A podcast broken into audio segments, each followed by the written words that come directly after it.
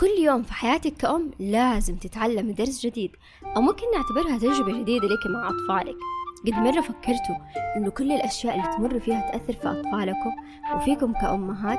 في بودكاست أمومة في حلقة اليوم معايا أنا فاتن خالد حنتكلم عن موقف بيمر بيه كل الأمهات وهو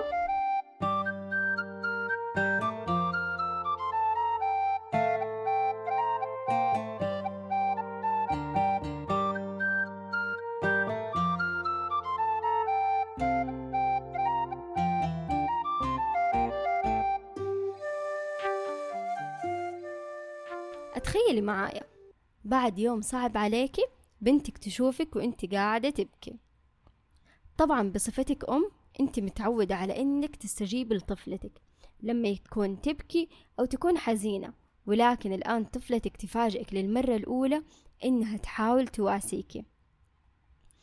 وإنت اللي تكوني حزينة وتبكي. وشي مرة مهم إنك تعرفيه. مناقشة بعض مشاعرك مع طفلتك تساعدها على تطور ذكائها العاطفي. هي تقولك ماما أنت زعلانة؟ وأنت بتفكري إنك ما تبغيها تشوفك في هذه الحالة ولازم ما تبكي قدامها. طفلتك تشوفك في صورة البطلة الخارقة عشان كده ممكن تخجلي إنك تظهر الجانب الضعيف في شخصيتك قدامها. لكن الأطفال يكتسبوا فهمهم العاطفي من اللي يربوهم ويرعوهم. عشان كده فكرة إدراك طفلتك يعتبر دليل على إنك ربيتيها على الحنان والتعاطف. كانت طفلتك أول تشوف العالم من وجهة نظرها لكنها في هذه اللحظة كبرت وفهمت إنك أنت كمان عندك مشاعر تتأثر بالأحداث اللي تحصل لكم. الشيء اللي تفكر فيه طفلتك ليش ماما زعلانة؟ هل أنا عملت شيء يزعلها؟ بالنسبة لأي طفل ممكن يكون الموضوع مرعب له لما يشوف أحد من والديه اللي يعتبر قوته العاطفية وهو يحس بالضغط وعنده مشاعر مؤلمة.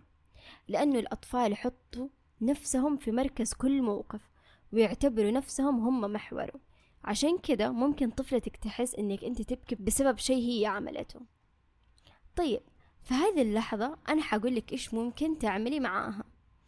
أول حاجة خليكي واضحة البكا شيء طبيعي جدا وهو ردة فعل طبيعية للآلام النفسية والجسدية. لا تخجلي من إنك تبكي قدام طفلتك وأحذري إنك تفهميها إن البكا شيء بس يعملوه الأطفال. تاني حاجة اتكلم عن مشاعرك بدون ما تدخلي في التفاصيل واشرح لطفلتك الأسباب الأساسية اللي تخليك حزينة. باستخدام كلمة أحس أو أشعر مثلا قولي لها أنا حزينة. لأني اختلفت مع واحدة من صديقاتي لكن لما لعبتي معايا صرت أفضل بكثير. ثالث حاجة طمنيها. ضروري جدا إنك تطمني طفلتك وتحسسيها بالأمان وإنك إذا في يوم انهرتي أو بكيتي ده الشيء ما يعني إنها ما حتحصل على الرعاية أو الاهتمام منك. أعطي طفلتك كثير من الابتسامات والأحضان بعد ما تنتهي من لحظة بكائك. ووضحي لها إنك ما بكيتي بسبب أي شيء هي عملته أو قالته.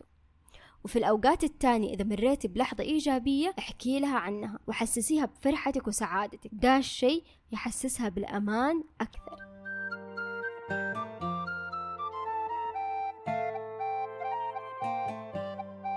وطبعا لا تنسوا تتابعونا في مواقع التواصل الموجودة في صندوق الوصف وانشروا الحلقة لكل الأمهات اللي تتمنوهم يستفيدوا معانا.